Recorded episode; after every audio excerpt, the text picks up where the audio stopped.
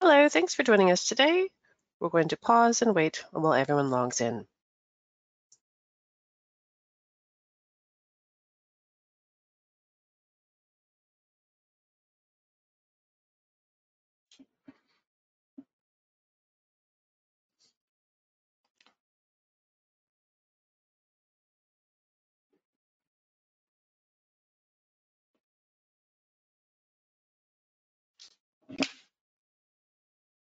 Hello, and thank you for joining. We'll get started in just a moment.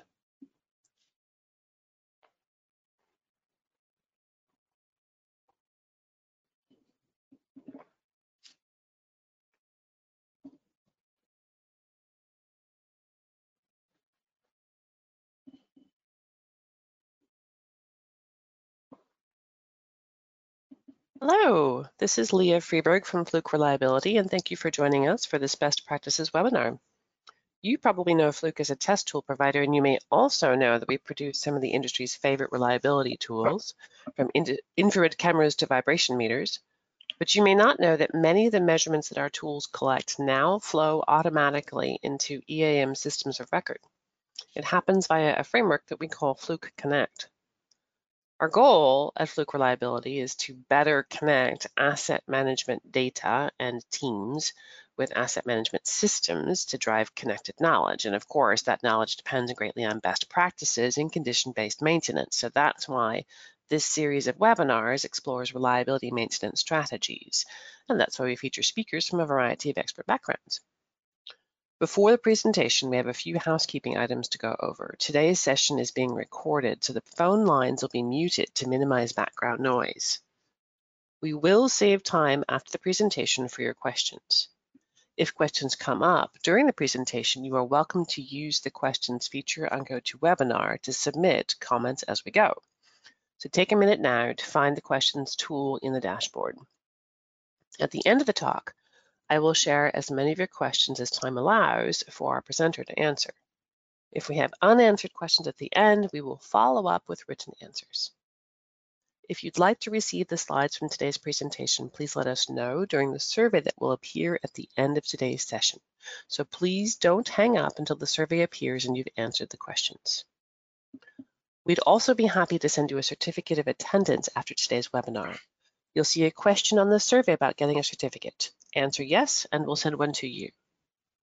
Lastly, a recording of this webinar in full will be available on the Accelix.com website within a day or two. All right, that's it for housekeeping and now for the main event. Today, we are very pleased to have with us Dr. Klaus Blache, Director of the Reliability and Maintainability Center and Research Professor at the College of Engineering at the University of Tennessee, Knoxville. He'll be presenting on how to lead and maintain reliability in a crisis. Klaus has directed the RMC for the last 12 years since retiring from Cadillac.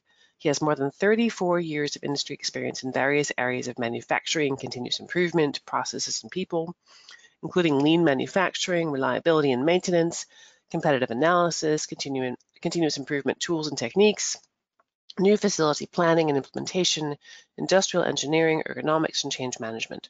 Klaus is also a past two-year chairman of SMRP, the Society of Maintenance and Reliability Professionals, and helped initiate the organization. His most recent book is The Relativity of Continuous Improvement, Learning How to Work on What Matters. Welcome, Klaus, and thank you for being with us today. Well, thanks, Leah. Hmm. Very, very good to have you. If you'll forward to the next slide, why don't you tell us a little bit more about the RMC?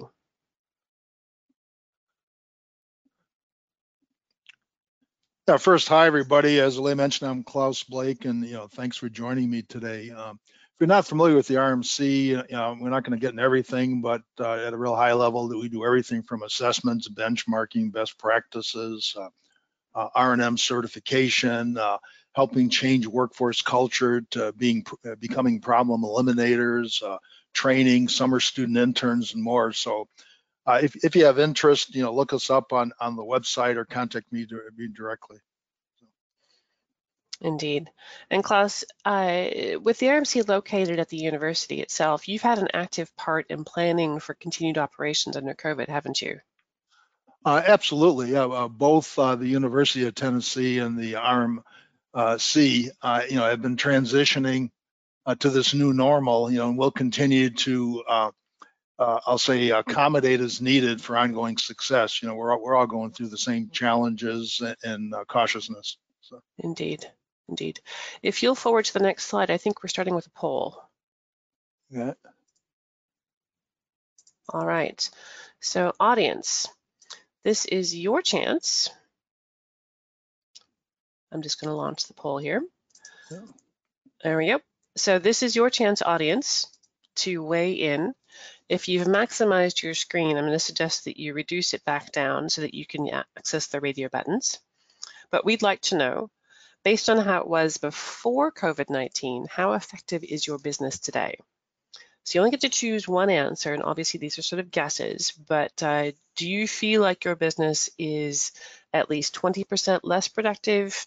Is it slightly less productive? Is it about the same, or is it actually doing better?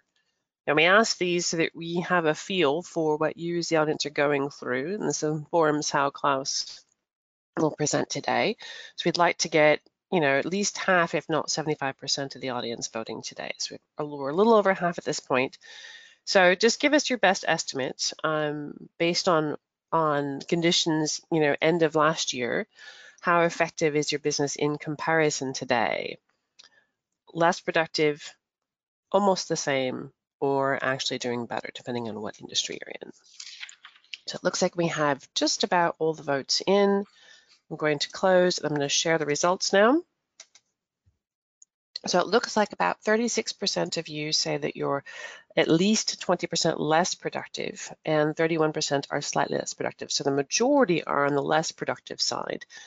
26% are about the same and 8% are doing better. Klaus, how does that jive with what you've been seeing and talking to people about? Yeah, that's pre- that's pretty much uh, you know what, I, what I've seen in a lot of different places, and and it's always good to see that some people are actually doing better. Uh, you know, yeah. either they were there digitally, or sometimes uh, times like this force you to get there a little faster. That that is very true. That is very true. Well, I'm going to turn the screen back over to you, and you can take it away. Okay, thank you. Okay, what, what we want to talk about uh, in today's discussion again, how to lead and maintain reliability in a crisis. You know, you know, many things have changed quickly. So, you know, as, as reliability and maintenance activities continue, you know, you know, staying to or adhering to the new, we'll call it pandemic prompted standardized best practices are even more critical, obviously because of the consequences. And we're going to touch on four areas. One is, you know, just a little bit of background. I just think it's always interesting to look at our history and wherever there's a crisis, you know, great things have been accomplished. And then some challenges and opportunities of the before and after.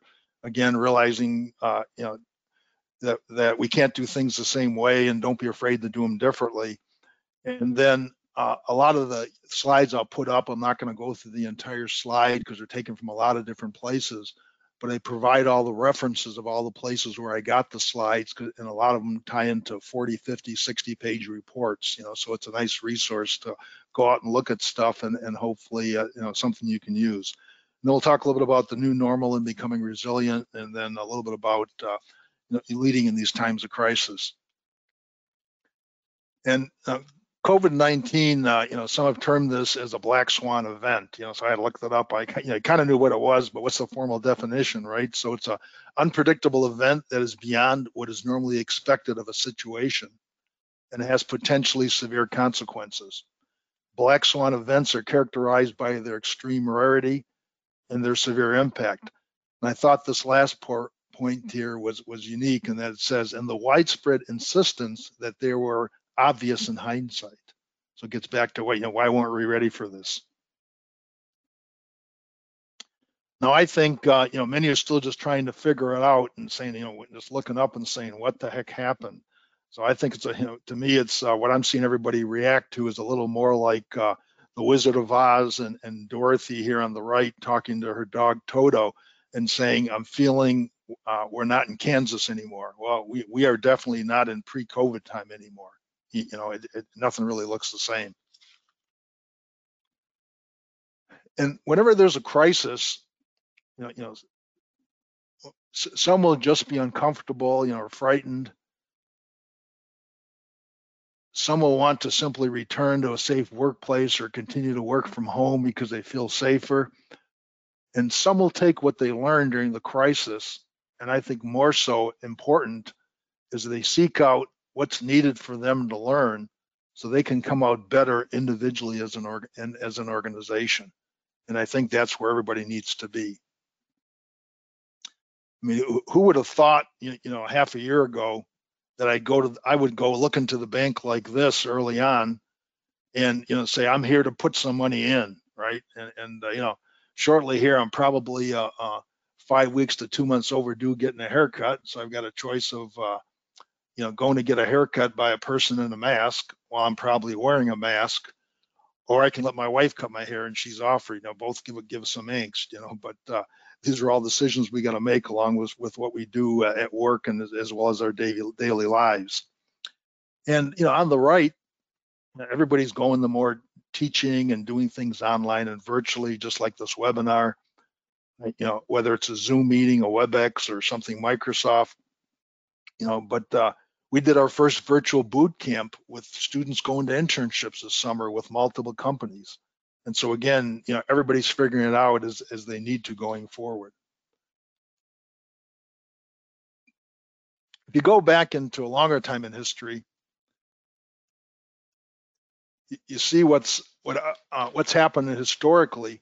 And I, have been through several things, not quite this bad, but I remember, you know, I think it was around 1999, we had the, I call it the fake Y2K crisis, you know, the computer clock issue. You know, the clock's not going to work right on the computer and it'll mess up everything. You know, and that was, you know, it was really a, a nothing. You know, and and really the only result was a lot of IT people that were hired lost their jobs during that time. You know, then around 2001 was anthrax. You had to be careful not to spill sugar. You know, when you're getting coffee because people would panic. Know, then the SARS virus in 2003 and you know you go way back early on in the early history you know in the, in the 1600s was the bubonic plague in england and you look at that, that forced Cambridge University to close. And Sir Isaac Newton, before he was a sir, you know, you know, he had to go home and he was sitting in a garden watching apples fall fall off a tree. And you know, look what happened. You know, we got the universal law of gravity and good good things got learned out of that. You know, basketball was invented, you know, uh, way back in the late 1800s to give uh, athletes something to do inside during the cold but it was really during the recession in, in 1894 that Dr. Naismith asked Spalding to design a better basketball, and, and the rest is history around basketball. Uh, it was an unemployed Philadelphia man that saw a game that that was somewhat similar he liked and he thought he could do better and he started a new game in 1935 called monopoly you know rocky road ice cream in 1929 Dreyer's ice cream uh, because of the the depressions they wanted to give people something to smile about. Well, I'm sure they're still smiling, uh, you know, because they're still selling that ice cream, and and I like it too, you know. But uh, getting a little closer to you know current times, you know, after the financial crisis of 2008, and to me that was personal because that's when I decided to take early retirement and, and, go to the university. But there were a lot of young people and people looking for jobs, and it, and it was a tough time also. And some of the people that might have taken desk jobs did other things and guess what? Out of that time came Instagram, Uber, Airbnb, WhatsApp. And I think I think this pandemic is going to cause similar things. You know, there's going to be a struggle, there's a crisis, but good things will happen as a result of this also. Now, what, what's tough right now is that really more than 70% of the jobs can't be done offsite. You know, some of us are fortunate that we can do things remotely, but really more than almost 40% of the workforce are in small businesses. You know, they're the ones that provide those services and, and they've got to be at work to make it happen. And if you include some of the medium businesses, now it's over half the United States. And then you throw in the production workers and maintenance. And, and, if, and if it doesn't get better in, in, in, let's say in the longer run, it's going to drive a faster acceleration automation and, and that, that, that causes more issues as, as far as unemployment. And, and so uh, again, we, we need to look at, you know, how do we handle all those people that don't have that choice? I'm going to touch on on several like select examples and show a lot of different sources, but as I said, uh, there's a lot more information here than we have time for, and the sources give you, you know, you know, 60, 70 pages worth of information. So if you have that interest in those areas, please do go look. Um, some of the sources are like the Manufacturing Leadership Council at the National Association of Manufacturers have done a good job in putting together some guides. Uh, Ford has a 60, 70 page guide uh, that's public that, that people can look at. And just some of the things that's been talked about, I think everywhere is, is that, you know, is the 24 hour COVID testing results, daily online employee checks before you come into work. Uh, UT is doing that also. There, there's a daily check on an app that we use that before everybody comes to work, they have to self-answer some questions to get approval to come to work every day. And, and, and masks are being worn, you know, no touch temperature scans. Um, uh, again, uh, uh everybody's wearing masks. Uh, if if uh, safe distancing is, is not a capable thing, let's say in the plant, then a lot of places are providing face shields, you know, like safe maintenance has to work close to a production worker and so on, or from an assembly line, they, they can't split them apart far enough. So additional tests of safety are being done. And, and again, uh, some are putting more time between production shifts so, so people can uh, have more time and not, not running into each other. And, and, you know, all the schools are having to look at the same thing you know, uh, Ford workers are provided, um, uh, and I don't know if it's everywhere in some places, but they're looking at uh, a watch that beeps when workers get too close, whether it's a watch or a wristband. I've, I've seen different applications. Uh, you know, adding more portable sinks, more hand sanitizers, no touch faucets, soap dispensers, all, all the things uh, uh, that will help and make people seem safer. But, but there will be hiccups because it's a global supply chain issue. You know, Mercedes started uh, but had to stop you know, after running short of parts. You know, Volkswagen had similar issues because their suppliers needed more time to get up and running. But you got to start. You, know, you got to get it going. Uh, on the assembly lines, uh, this is a Fiat Chrysler example. You, you know, it's just one of many in the different companies.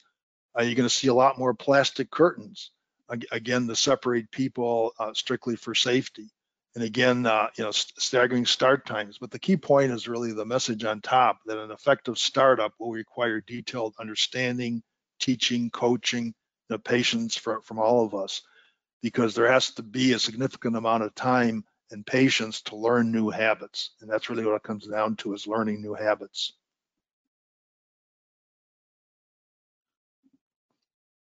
At Toyota, and I'm going to read this slowly because this is an important statement what employees will find upon the return is that virtually nothing is the same. Entering the plant is different. Working processes on the assembly line are different. Meetings with team leaders are different. Taking breaks is different. Eating lunch is different. Everything will be different. And the challenge is that you're going to have to break everybody's habits to start these, these new daily best practices. I mean, we all know restaurants. Uh, if, if you know the few that are starting to open, it's different. Know, uh, even in the cafeterias, if they're open at work, you're looking at markers on the floor. You're looking at reconfigured rooms. You're looking at plexiglass, so at least you can sit kitty corner like this, uh, you know, with with uh, plexiglass in between. And, and uh, as it says here on the right, the first day and a half, or let's say two days, will actually be training to, to recalibrate and again adjust those habits as best as possible. Know, airlines obviously they're you know really down on flights and, and they're struggling and had, you know had a few tough starts. But I heard yesterday on the news that at least one airline, uh, because they're requiring people to wear masks, and some people are refusing to wear masks. That if you, if you refuse to wear a mask, you may get put on a no-fly list for that airline. So so again, the rules will be different. Uh, Apple's opening their stores, uh, obviously, but again, face coverings and temperature checks are required. Uh, and, and, again, another uh, uh, source here tied back into the early one has got a list of a bunch of stuff. Uh, there's nothing magical here. but again, some of the most common best practices communicated by the National Association of Manufacturers. And again, you can read all the fine print around that and they've divided a lot of their stuff into several categories. And I'm just going to mention some of these, and, and, and uh, you know, again, this, the references around the bottom. A site access to mitigate exposure. Again, eliminate all visitor access. and what, you know, are visitors going to be allowed in or is it just going to be the essential services like is mentioned here, maintenance and the service technicians? Or are you going to allow third party visitors and then what checks are they going to go through? Uh, the self-certifying questionnaires, then the visitors will also have to do that. Are you going to do temperature screening? I, I know uh, large assembly plants are doing temperature screening before you're allowed to come into work uh, outside the plant. Some examples of workstation measures to promote social distancing. Many of those have already been discussed. Uh, you, you, know, the six feet apart is pretty much a standard for everybody. Uh, slowing down production lines so people can be spaced, spaced farther apart. Again, the facial covering. If you can't, you, you, know, you know, then you get a plexiglass mask if you're doing maintenance or something that has to get closer. Uh, for people in the office or administrative work, you, you, uh, they may get personalized keyboard covers so you're always taking your keyboard cover along, regardless of what you have to do in the plant, and if, if you're not carrying a laptop around. And, and uh, and I think an important one is number 13 on the bottom. You, know, you can do all the cleaning, a lot of it at night and so on in a lot of companies, but this is being done so that people see the cleaning and they feel safer at work. It says scheduling daily cleaning crews to come through facilities during the day rather than at night to show employees that safety measures are being taken. So it's not just doing the cleaning, the employees have to feel safe coming back to work. On facilities and traffic management, again, cafeterias, break rooms, we talked about closing, you know, touchless appliances wherever possible. You know, some toilets and sinks will have to be closed. And so how does that impact, you know, timing and so on? Uh, some doors will be propped open to eliminate touching. Some doors will be closed to eliminate easy access. You know, so again, all that's got to be looked at. Lots and lots of more visual controls on what the best practices are. You know, increasing use of radios, text messaging, and so on. You know, time clocks are usually a crowded area, you know, in, in production plants. And so again, uh, you know, other technologies will need to be looked at. You know, whether it's something tied to the cell phone, the wristband that some of them are passing out, or or tied to the watch or staggering start times or additional time clocks.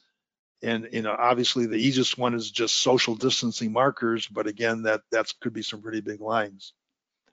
Uh, also, uh, you know, what are you going to do as far as getting more of the stuff out there? We're, you know, we're going to be uh, looking at getting, uh, you know, more hands-free sanitizing dispensers, and we'll probably uh, put some of these into our teaching labs you know, as, as, demonstrations, you know, that are pedal pedal operated, you know, reduce cross contamination. Again, you can put any of your preferred gel or liquid in here and so on. So there's a website uh, uh, on the bottom if you're interested, you know, take a look. Shift and team design, you know, ensure that each worker is only interacting with a very limited number of coworkers.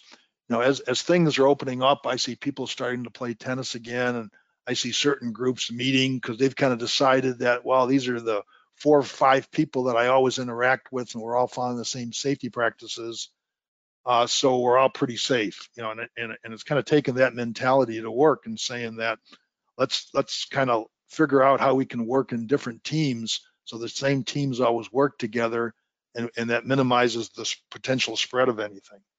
Uh, again, increasing time between shifts. How do you divide workers within the same shift into smaller teams to avoid a lot of a lot of unnecessary contact? And really, every handoff in a workplace needs to be evaluated. And then everybody's got their rules on Ill, illness or diagnosis uh, response. So again, you know, how do you trace and track if you do have an issue? You know, what's going to be communicated to the employees uh, to help them feel safe. But at the same time, you've got to maintain the privacy of anybody that does have an issue. Uh, so I know at the university, they're doing that by designated areas and, and protecting the privacy of the people and so on. So you've got to you know, work with your HR and, and, and make sure that's being done correctly. Essential travel policies. Pretty much everybody's saying they're driving if at all possible. And a lot of places are saying now use your own car instead of a rental car if you feel safer you know, using that. And and again, um, you know, you've got to commute the protocols and so on to people, your customers, if they're expecting to come to your place of work, or if you're going somewhere, you need to find out. Let's say if we're going to do some training, the first question we're going to ask is, what's your safety protocol and what what practices are you following? Because here's what we're comfortable with, and here's here's what we're doing. You need to have those kind of discussions. Uh, the next one they titled Returning Non-Essential Workers. I probably would have called this one Returning Non-Essential uh, to on-site to on-site daily production workers. You know, non-essential doesn't sound that good, but uh, it's really non-essential to daily production. So companies are determining, you know, who can return to work, who should return to work, who can work work remotely for now or maybe forever. That could be based on job function, age, health, and so on. So everybody's looking at those practices. Uh, the University of Tennessee, like a lot of universities, is spending a, an enormous amount of time with dozens of committees and almost daily meetings and putting together safety plans, health plans. Uh, the students are coming back August 19th, you know, so a tremendous amount of planning uh, going into that. But we also have a Center for Industrial Services that works with companies in manufacturing throughout the state of Tennessee, and that information is public, and other states have those kind of agencies also but they've put together a, a real nice return to work and recovery guide. Uh, that's a roughly about, again, 60 pages. So uh, there, there's a link to that. If you're interested, you, you, you're welcome to have that. Again, uh, you know, just just examples of some of the things in there. This is the table of contents of that that uh, Center for Industrial Services guide put out uh, by that group at the Institute of Public Service at the University of Tennessee. So I think they did a really good job on that. And it's got stuff on operations restart, reintegration, you know, before work resumes, what do you do? You know, importance of supply, uh, supply chain, what type of mask and so on. So again, take a look if that interests you.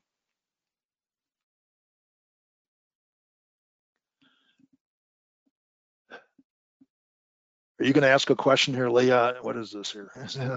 I am. I'm going Run, I'm going to give your voice pause and give the audience a chance to chime in here again. So same as before, if you have your screen maximized, shrink it back down so that you can answer this question for us.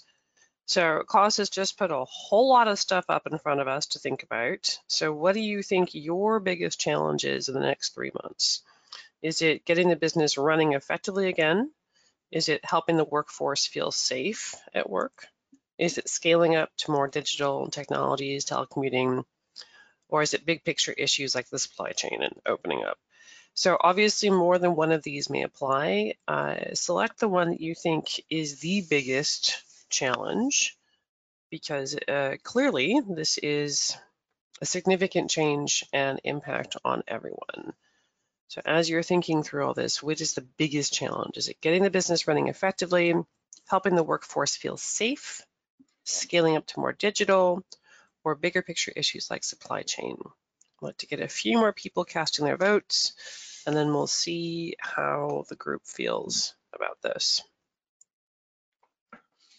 All right, I'm going to close the poll here in just a moment. We've got almost 60% of the, audience voting. I appreciate that. And then I'm going to share the results. And again, 33% is worried or challenged by getting the business running effectively. And then the same in helping the workforce feel safe.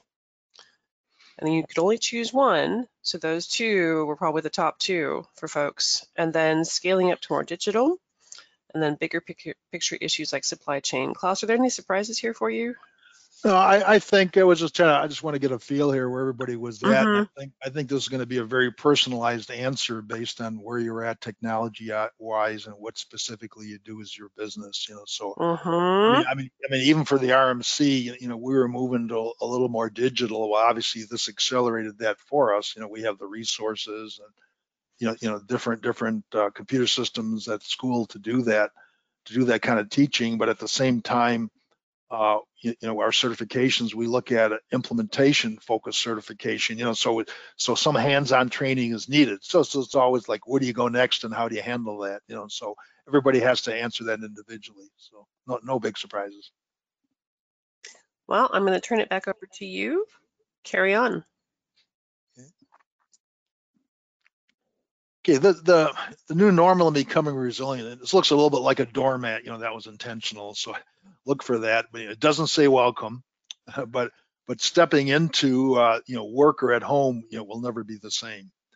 You know, maybe a few things, just uh, a heads up, uh, you know, you know, OSHA's uh, kind of, they, they dropped a few things early in the, in the year to kind of say, you know, don't worry about this stuff, and and now they're stepping things up again, and and they've they got two revised enforcement policies for coronavirus.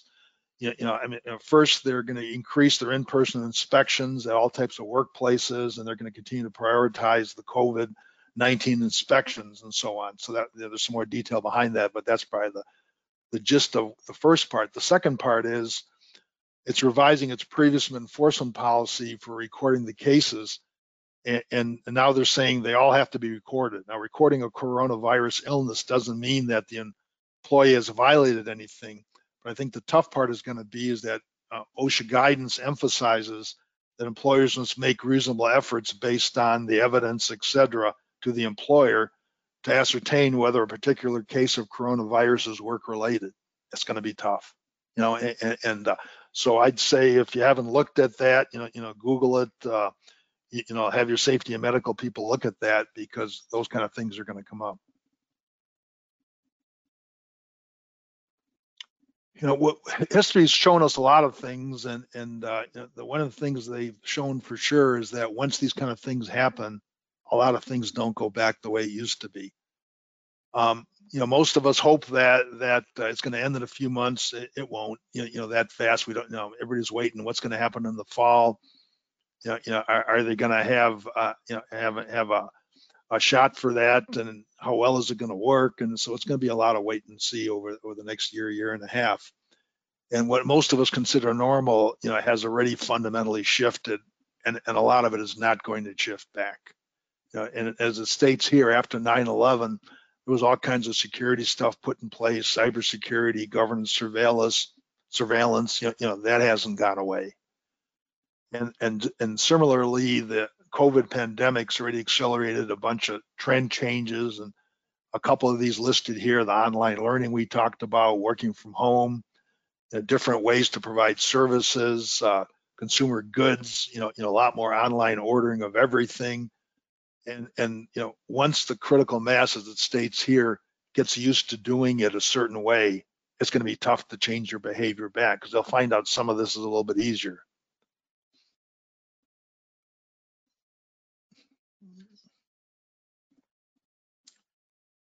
I think what's also going to be significant is it says about 16% of the uh, U.S. workforce, and, and more so in Europe, you know, where there's dual income households, they can't really easily go back full time to work, meaning if they're not telecommuting, unless something happens with childcare. You know, if this, it's not just the university students, it's also the K through 12 with uh, you know everybody shutting down school systems and doing stuff online.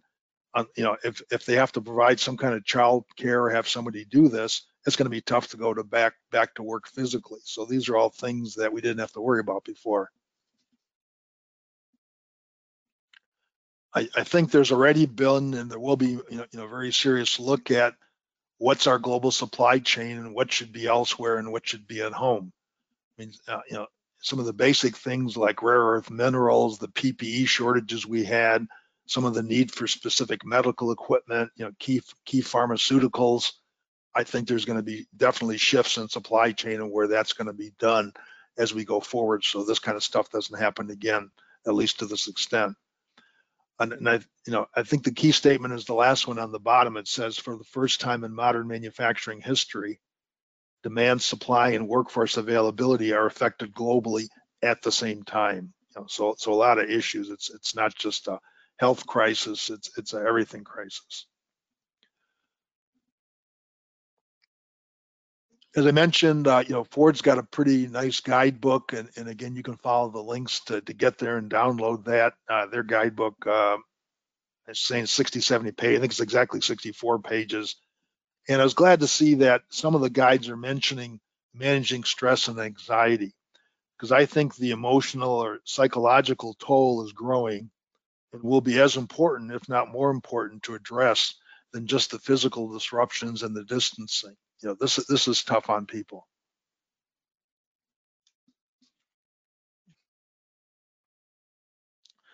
So a little bit on uh, leading in crisis and what to focus on going forward. There's probably been uh, five words uh, that have been used the most, you know, in the last half year. Uh, we used three or four of these at the university uh, long before I saw them at McKinsey. You know, uh, McKinsey published been publishing some good stuff for, around Corona and businesses and so on. So I've been following a lot of their stuff, and and they did a, a, little definition and guidance on these five words. But like I said, three or four of these we've already used at the university long before they saw the McKinsey stuff. So I'll call these the five most uh, used words going forward uh, for, for the virus.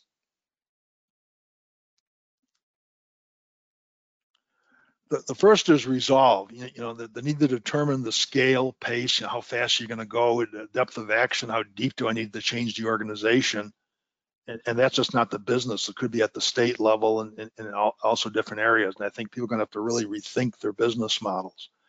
And as it's quoted here, as one CO told us, I know what to do. I just need to decide whether those who need to act share my resolve to do so you know, people are wanting to work safe as they should, and businesses are working hard to put in place safe practices to make that happen. But at the end of the day, the business needs to be profitable, profitable, or it isn't sustainable, and all of that doesn't matter because at the end there's going to be more issues. You know, so so it's always that fine balance, and, and it's going to be tough.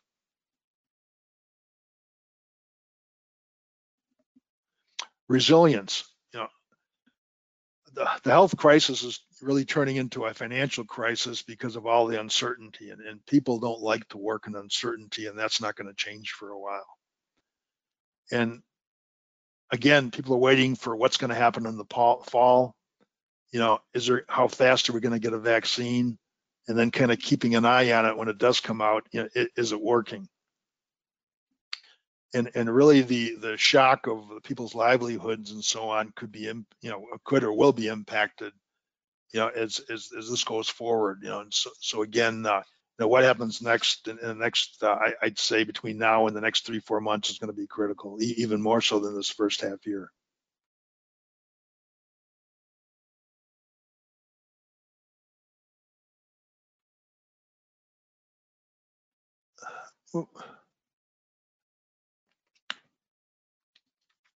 Okay, the next one is a return. The, the weakest point in the chain will determine the success or otherwise of a return to rehiring, training, etc. And then again, what again happens in the fall?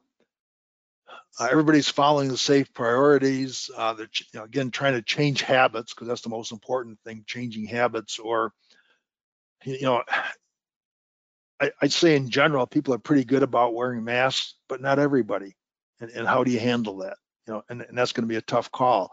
It's one thing to do it at work. How do you handle it socially out, out in the public? You know, if, if you're at a store and and you know two thirds of the people wearing masks and a third don't want to, you know, and aren't doing the social distancing. I, you know, so I think those are potential issues. Uh, you know, when you're working with suppliers, it's not just your direct suppliers because it's a global issue. You know, all your suppliers, you need to look at it really is a big picture now, what's going on globally and who's all impacted. And what I see here, you know, we talked a lot about changing habits. You know, historically, at least North America facilities in general, you know, have not been that good at instilling daily best plant floor practices. You know, it's probably the best way to say it. And, and uh, the question is, is you know, are we going to do, are we going to do better here in the long run? I think for the short run, most people at work will follow the best practices because of the consequences of the risk involved if they don't. But is that sustainable and what's going to happen over time, especially if the virus starts to dissipate some and things get better? How good will we or the workforce be at sustaining best practices, you know, for COVID-19?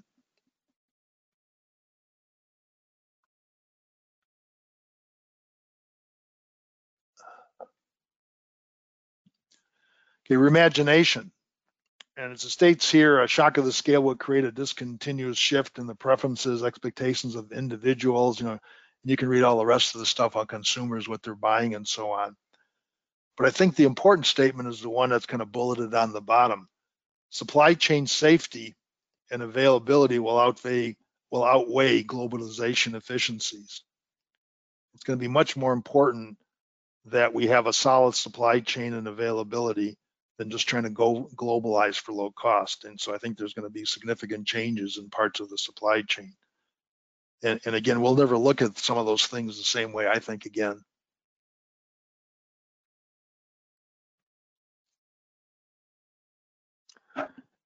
And as, as mentioned a little bit, you know, what I've witnessed over many years is that people have a difficult time during and when they have to work with uncertainty.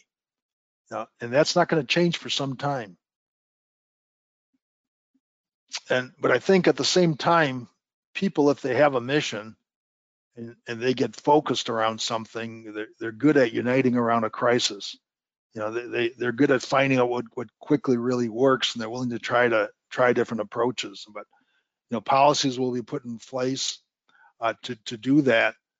But this new normal is going to be so different. You, know, you really need a workforce that's flexible and willing to change as we learn more. And, and I think those companies that have a really good continuous improvement process and have a workforce that already does that is going to come out a lot better.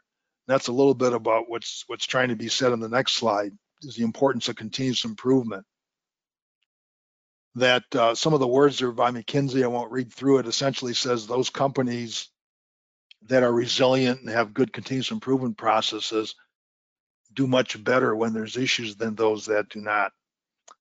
And it points again to many other presentations that I've given on plant floor continuous improvement and developing a plant full of problem eliminators. You know, it's do you have a thriving continuous improvement process? How robust is it? Do you have small teams really wanting to make a difference? And again, those companies that have that, I think will fare better coming out of this virus. And as it states there on the bottom, it will not be enough for many companies to tweak their business model. They will need to rethink it. And you've got to decide, you know, where's your business at? You just need to tweak your model or do you really need to look at things totally differently? Kind of winding down in, in, in a couple slides. Uh, in the last week and a half, we're uh, on the weekend, where uh, my wife and I were looking at uh, a couple specials, and and uh, and one of the news clips uh, Bon Jovi was on, and he was kind of writing songs on the fly, and and I thought this was appropriate. You know, one of them was if you can't do what you do, do what you can. You know, and and he was actually in addition uh, taking uh, music lines, and I can't remember if it was a kindergarten or first grade class, but again, it shows how much the kids really pick up. And I, I think that this generation is going to have a, they're going to feel that significant impact of what's going on right now. These young kids, kindergartners and first graders, were writing lines and sending it to him online so he could play the music. And they were words like, I know my parents are trying their best, but I know they're really stressed. You know, these are the lines that these young kids are doing, you know, and so on. So, so I think that says it all. But I, but I think as we go forward, you, you know, we need to individually look at how do we all focus on actions that deliver results. We may all have to do our job a little differently.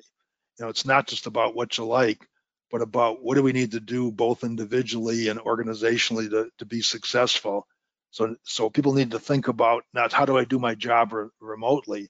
It should be how do I deliver results regardless of what I have to do. And so it's it's really a different continuous improvement mentality. Well, I thought it'd be good to end up with a slide on on cabin fever. Uh, you know, uh, and uh, my wife goes to the store most of the time. You know, when I do go out and you know see see people and do stuff, as we're going to the store, I see everybody's a little more edgy, more short-tempered at stores, you know, and a little more grumpy maybe. You know, they're, they're a little tired of being locked up, and you, know, you got to keep telling yourself uh, it's just the COVID response due to cabin fever, and and you're probably there too. You know, so take a deep breath before you respond, because you're probably there also. So uh, I'll end up by saying, uh, be safe, be kind, and, and good luck as you're working towards your new normal. So Leah, I'm going to give it back to you. Yep, that is a good closing note. And I'm going to share some of the questions that have already come in. And I want to encourage everyone on the line to type in more questions now, as classes save this time for us to do some Q&A. So first one I'm, is about, again, what normal means. And we ran that first question, that first uh, poll question about um, how effective is your business today compared to before COVID, right? And someone asked, Yeah. what does that mean? What does getting the business running effectively even mean? Because their company won't come back to normal until the demand for their products and services returns, right? Yeah, I mean, I mean, uh, it's, it's a. I'd look at it two ways. One is, can they wait to survive that, or do they Mm. have to? Do they have to totally rethink their business? I mean, there's some businesses that are saying, "Here's what we used to do, but we're taking half the business and doing something totally differently." Or is is there something that we can rethink uh, that we can offer that people need as a result of this coronavirus? Mm-hmm. Mhm. because if, if everybody's waiting to just uh, you know have it come back as usual then then you know that may work or may not work but depending how how sound your individual company is financially how, how long can you wait to respond Yeah. Do you think there's And going I- to be a lot of retooling happening? So a lot of a lot of changing of the actual output. I, I think so in, in, in, in many cases. I mean, the ones that are going to be hurt the most, I think, are going to be like maybe the tertiary suppliers, you know, the small suppliers Mm-hmm. uh, that, that are the major suppliers can probably handle a lot of it because they're usually uh, uh, working with a lot of different, let's say if it's automotive, a lot of different companies. But if it's one small company that's counting on, you know, they make one part, you know, tied to one car and that keeps them in business. And all of a sudden they don't need that, you know, what, what do they do instead? And they probably can't survive a long wait, you know, so again, and again, remember that's half the businesses in the United States, you know, whether it's entertainment, restaurants or small manufacturing. Yeah. How is the university addressing students that are concerned about participating in in-person classes? Does uh, does a public institution have an obligation to provide a virtual or online option? The, uh, uh, well, I, I think any student, I mean, it ha- it hasn't come up that anybody wants to go totally online, but, uh, the, the, you know, the classes could be taken totally online if they, I think if they choose to do that. Uh, the way we're going to do it at the university is when the students come back in August, they're going to do a week live and a week online, but could they come in and, and, and- listen to it online? Sure. Mm-hmm. Mm-hmm. Okay. And, and I, I, I think we see more of the other, that everybody really wants to come back full-time live. Yeah. It's, it's more the Yeah. other push. Yeah. This next question is more about manufacturing and in particular about environments that were designed for long daily hours, long shifts, long day rotations. How do you adjust for that? Are we talking about like people that are working 12 hours a day? I'm not quite sure I understand the question. Right. So so um so is there so during the in in this new worker safety environment, is there a forced change on long shifts? Do is there any kind of safety concern about working those longer shifts? Well, it really, if, you know, if you're still working the same amount of hours, I don't think it's going to make a difference, right? Who's, who's to say when you're more at risk, right? Is it because you're at work, you know, three 12 hour days or whether you're coming in shorter hours for five days, right? It's really, it's really Mhm. back to the best practices and how many hours are you at work. But I think the more you can isolate to smaller groups, you know, having less transfers of things that other people are touching and so on, maybe long shifts are better if you're always working with the same half a dozen people. So. Yeah. We have some questions in about supply chain because indeed there is a lot of, of concern about plants that have had to suspend operations um, because of uh, spare part non-availability. And obviously that's specific to maintenance there. And you know, you called that out. Do you see, and you and you call that remanufacturing other things. What do you see as the best tactics that people are deploying uh, you said, you know, make it a security and availability priority versus a cost. Can you get more specific? Well, I, I would say, you know, first of all, you know, everybody knows or should know what their critical parts are, Mm-hmm. and and and they should have more than at least a, they should have at least have a backup supplier in case there's issues, and they ought to look to see where it's coming from and how affected are those areas. And and as a minimum, they may they, they ought to be looking at getting a 3D printer. You know, I mean, there's, there's there's there's so many things that can be done with 3D printing. It's not your end all solution for everything, but a lot of times you can make a part that's a pretty good band aid to get you there until you can get that part. That is a great suggestion. Uh, here's an interesting question. Do you think there will be a change in the way that the industry looks at reliability engineering due to the changes from this pandemic? I, I, I, don't think reliability engineering in itself changes so much. Uh, I, mean, I, mean, the philosophies are still the same. It's it's really a matter of uh, it gets back more how do you? It's not just reliability, but it's reliability and maintenance or maintainability is how do you teach those skills when when half of that I'll say are hands-on skills, right? How do you teach precision maintenance? You know, you know, how do you get into those those kind of things? You can do some of that by video, some of that with uh, with with, um, maybe virtual glasses, you know, things like that. But at some point, you really learn by touching the stuff, you know, and, and so on. So, it, so I think some of that's going to come back, but I don't think philosophically it's going to change things around, you know, reliability or the concepts around there do you i think the person is asking do you think it will become more important? Obviously the the root benefit of reliability meaning that you have less less firefighting less panic uh, fail oh, okay. yeah right? yeah yeah I, I, can definitely see that you, you know okay. that, that, as as we go forward the risk involved i mean i mean it's just like um, the people that do a high level uh, let's say 75% of north america does too much reactive maintenance well, you know, you know, my data shows that if you do more reactive maintenance, you, have got more safety issues just because right. logically right. it makes sense because you're putting people at risk. Well, this is pretty much the same question. As you get more proactive, if you're doing if you're doing your condition-based monitoring, uh, if you maybe get some machine intelligence and, and you're now doing prescriptive maintenance where it's telling you what to do when, you minimize the interventions, well, of course you're going to have less issues. So I think if that's what was being asked, yes, I agree with that that that is what was being asked, and I think that there's a little bit of a of an ask there about um, as a reliability community and as leaders, how do we get that message across that this is the time, this is the hour to increase our reliability emphasis?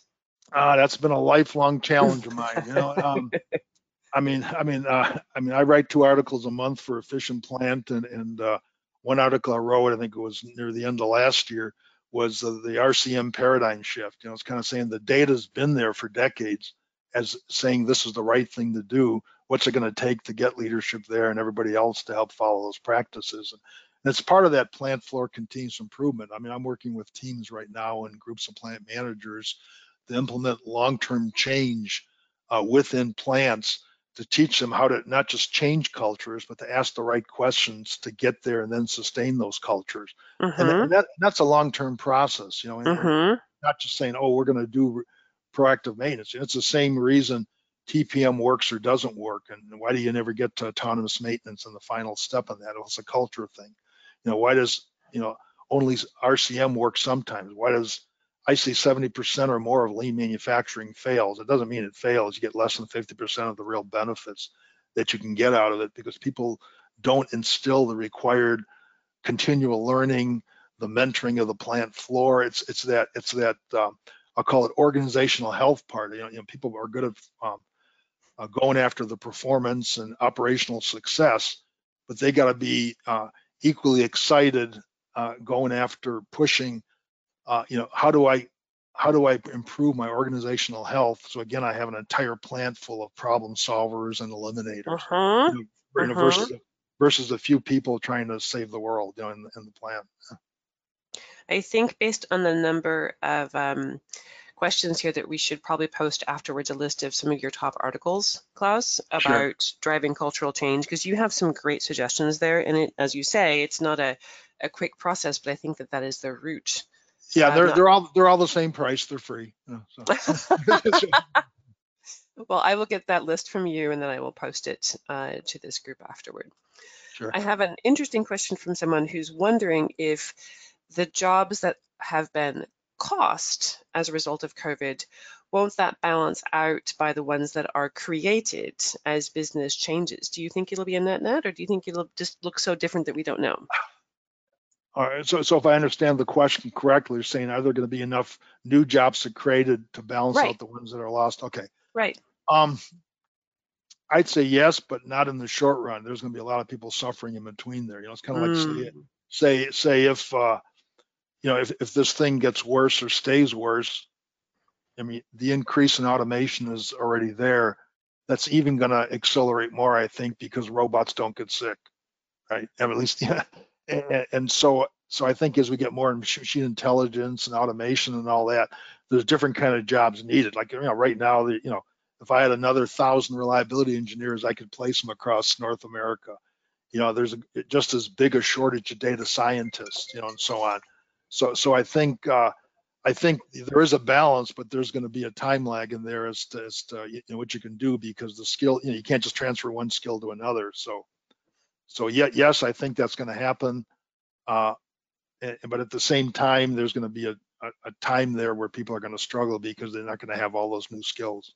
Mm-hmm. Mm-hmm. Okay, we have uh, we still have questions coming in, so I'm going to keep trying to get to them. This is another supply chain question, and it's more specific. So there are some industries where supply chain has been an art, right? And they've really worked hard and they have tight connections. But what about other manufacturing sectors or service industries where there isn't that that existing coordination between the supply chain and uh, the consumer. Um, can we cross supply some of that knowledge, do you think? Yeah, I think they're saying, can we can we learn from there? Sure, but you know, I mean, the key thing is having at least a basic system that works. And um, we wrote an article, gosh, probably a couple years ago now, uh, with uh, Phil Slater, uh, who has a lot of books out on supply chain, and give a shout out to Phil over in Australia and, and uh, essentially the data that that we published, and and I'll say this carefully, was that um, all the MRO inventory systems and all that stuff, um, I don't see them as working. It's not getting that much better. you know, it's kind of the nicest way to say it. All the data for somebody that works, I mean, the, the Phil Phil over there works on this full time, and as and as we look at it, we're saying we don't see the improvements, all the millions mm. spent and all this stuff. We, we just, yeah, it doesn't mean individual places aren't doing better and there aren't success stories, but on a bigger scale, we're not seeing the successes. So, so I would, I would, I wouldn't get all hung up about, you know, what can I do and learn? It's what should I be doing and do I get the basics? Do I need to, you know, go in and do your planning and scheduling? Do a, you know, parts rationalization. There's a lot of basic things you can do, and if you do okay. those well, you'll be just as well off. Okay, great. Okay, all right. Um, I'm reading this last question that's just come in. Um, and I think it goes back to a lot of what you've said about this is a lot of work and a lot of very active problem solving to maintain social distancing on the floor. And then how to maintain that how to how to sustain that. And i know you've given us a lot of, of great advice there but um, any last thoughts on that yeah, that, that, that gets right back to you know the comments I made. You know, why does RCM fail half the time? TPM, right. lean. It's it's back to what are you doing, and, and uh, whether it's a KPI, a process, you have to have a change model. You know, mm-hmm. when you have a, mm-hmm. when you have a change model, there's some key things that you have to do. First of all, yeah, you can put your K, a KPI there and then kind of put it at different levels so it makes sense as you go down the organization, kind of called business plan deployment. But when you put that out there, the employee at the lowest level has to look at what needs to get done and say, okay, I understand what they want me to do, and, and I know what to do different to make a difference. It's not just a number on the wall. So they have to have that understanding, you know, of, of what needs to get done. Mm-hmm. And, and then you, and then the employee has to see the structures in place, you know, evidence that structures are being put in place with the right incentives to support that change or that uh-huh. new hired and then you have to be willing to train the people or educate them to have the skills, the opportunities, so they get confidence, so they, they know the skills and saying, okay, they've also helped me become capable so I can do this. And then lastly, your leaders and people on the floor better be following that because if they're not role modeling it, you're done. Yeah, so so all of those have to work together and it gets back to that continuous improvement you know how do you mentor and coach on a daily basis teams out on the floor? And those that under really understand lean know that it's a forever job. Yes and you have you have teams out there that ask questions every day. They don't say go do this because it's your standardized work. They ask the right questions to develop uh-huh. problem solvers. And what are they really doing? Number one they're bringing everything back to what the best practice is you know, by by, by developing problem, and at the same time, they're changing the thinking process to develop more problem solvers or eliminators. And, and that's what makes and that's what makes lean and all, whether it's lean, TPM, RCM, this COVID-19 response successful is having that thriving continuous improvement plan for mentoring process that's successful.